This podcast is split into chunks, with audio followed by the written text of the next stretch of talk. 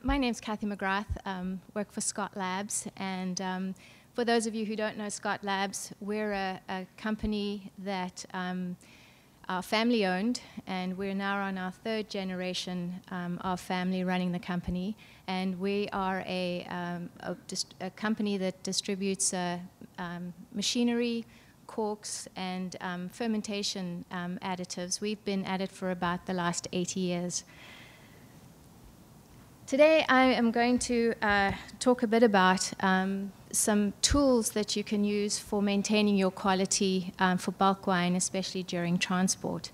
And um, we probably start off with uh, um, tannins. For those of you who have bulk wine and maybe need it to be slightly tweaked um, before bottling or before shipping, tannins are a, a, a wonderful um, tool to impact both your aromatics and your mouthfeel.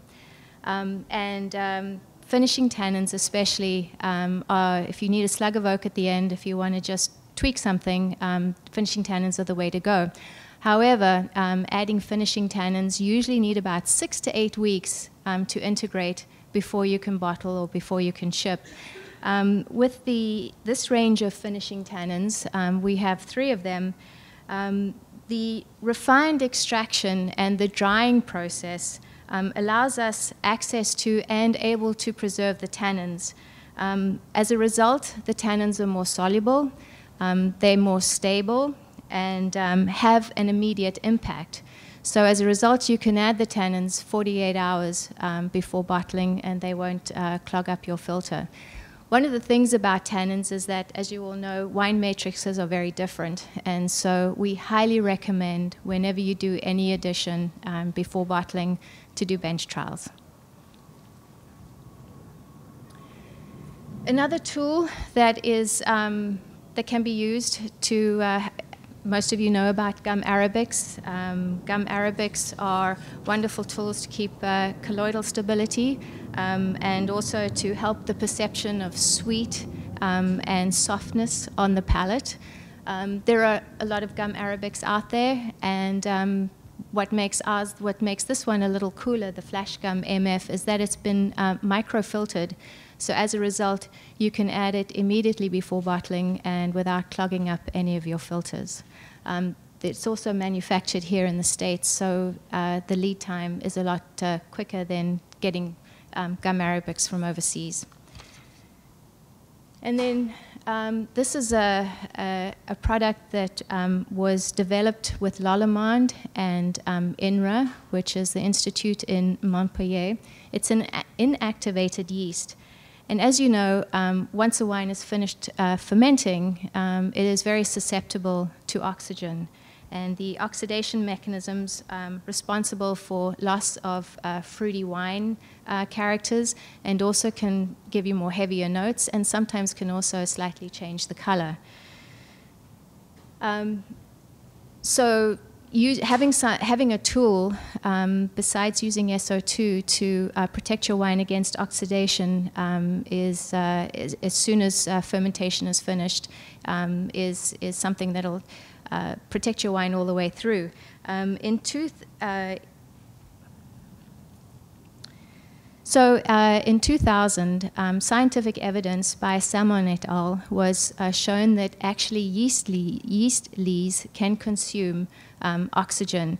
And they found that um, the two to three weeks after alcoholic fermentation, that um, wines left on the, on, the ye- on the yeast lees can consume between 1 and 2 milligrams per liter of dissolved oxygen per day. So, as a result, Lallemand and INRA um, partnered to find a biotechnological tool to help wines face these oxidation problems during um, aging, during storing, um, during transportation, and uh, even in uh, doing, uh, even in in the winery doing uh, winery uh, rackings and, and trans- uh, transfers and things. So uh, in 2008, um, they uh, used different yeast strains and different fractions um, to find one that had the highest oxygen um, capacity, consumed capacity. And um, in, after six years of experimentation and validation, um, they produced longevity uh, which has um, a high dissolved oxygen consumption capacity and uh, reductive compound release. In other words, it can release some glutathione, which is also going to help protection. So using uh, Pure-Lees Longevity Plus in um, transport uh, has uh, what your um, uh, your benefits of adding Pure-Lees longevity during transportation. Um, it consumes dissolved oxygen that could be present in the wines, and that also, if uh, depending on how your wines are transported, they could actually also um, pick up oxygen. So um, this will help uh, consume some of the oxygen during the, the, the, the, the journey. Um, and also, you're getting an improvement of the mouthfeel, the freshness, and the protection. Um, have done uh, two real-time trials in real conditions with adding Pure-Lees Longevity Plus. Um, the first one was um, to a Sauvignon Blanc that was uh, added uh, to, uh, in, to wines that were going from Argentina to Sweden. There were two flexi, two flexi tanks. They were exactly the same wine. The control had SO2, and the um, second tank had um, SO2 plus 40 grams per hectoliter of the Pure-Lees Longevity Plus. Um, results at arrival um, in Sweden were that there was a slightly higher free SO2 in the treated tank, which meant that it was protected.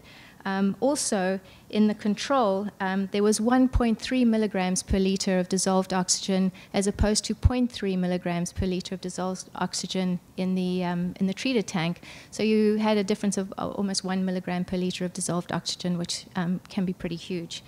Um, and also, there was a slightly higher level of the 4-MMP um, thiols in the Sauvignon Blanc in the treated.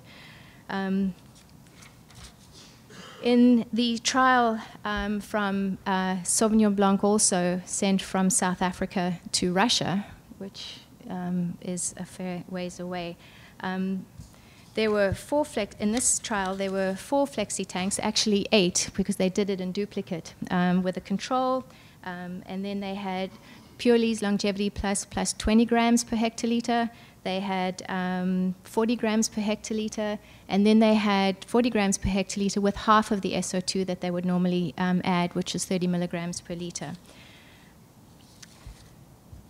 Here you can see some, um, some graphs of, um, uh, firstly, the dissolved oxygen at reception that um, the, the, the, the, was divided, you got three milligrams per liter in the control, and you got almost um, uh, less than one in the 40 milligrams per hectoliter of um, um, dissolve, um, Pure-Lees longevity um, with the SO2. But even um, halving your SO2 um, and adding this, you are still getting less dissolved oxygen in your tanks. Another graph that was run was to show you um, that there was an increase in the glutathione, which is a very good um, marker for oxidation. That if you had less glutathione, it means that there was definitely oxidation. Um, glutathione is a, a very good um, uh, aromatic um, uh, enhancer or uh, stabilizer, and um, as a result, you're maintaining a lot of your um, aromatics um, in, in, this way. And um, as you can see too, even though there were very low levels of thiol, because it was a Sauvignon Blanc that was for sparkling wine, so there wasn't a lot of the 4-MMP, um, there was still a higher 3-MH um, thiol in, in, in the wines. And then, of course, uh, they also ran the color to give you an idea of um, how the color is protected. You've got uh, um, more of the yellow and green as opposed to some of the red, um, and it seemed to be lighter as well. So uh, you um, have a, a, way of being able to protect your wines and how you send it, when you send it from the beginning, hopefully it arrives there in the same uh, condition. And um, this is a way to help, uh, uh, uh, help you with that. Thank you. I'm going to hand it over to my colleague Maria, who will talk about filtration.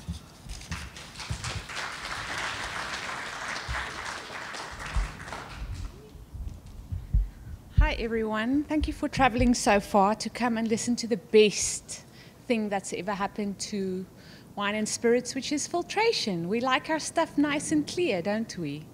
Um, if there are craft people in the audience, my condolences.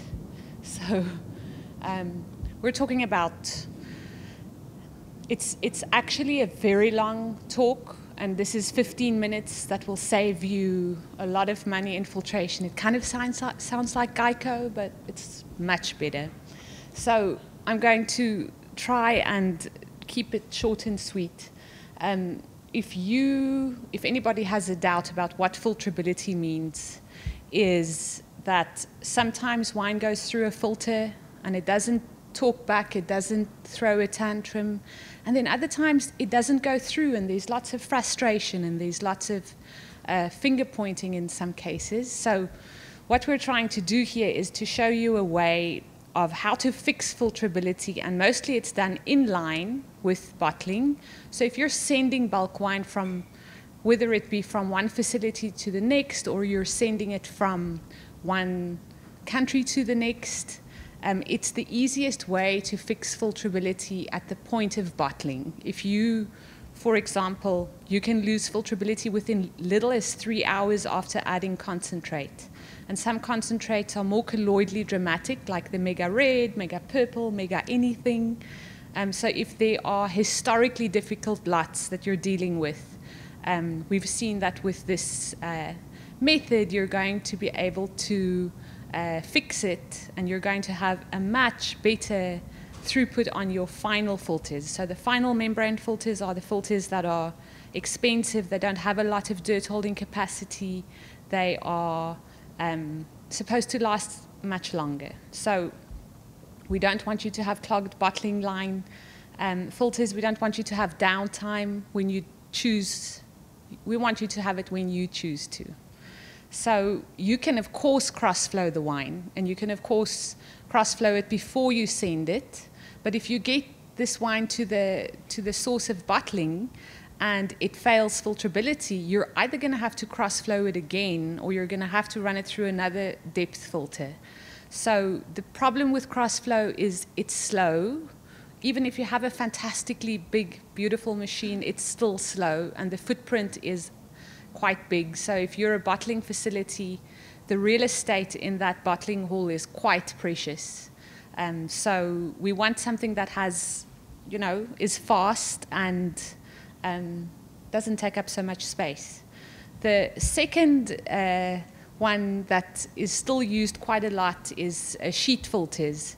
So sheet filters, not the best choice to fix your filtrability because of the drip losses, the long setup time, um, it's labor intensive. You have to get the sheet oriented right, and if you get to the end of setting it up and it wasn't right, then you have to start from scratch. And I see a few people that I can tell have had to do that before. And so you also have a much bigger, large uh, hold up volume. So to get that filter pack to the right temperature, um, to rinse, and we're talking big, we're talking big filters. We're talking 60 by 60 sheet filters with 120 sheets. You know, we're not talking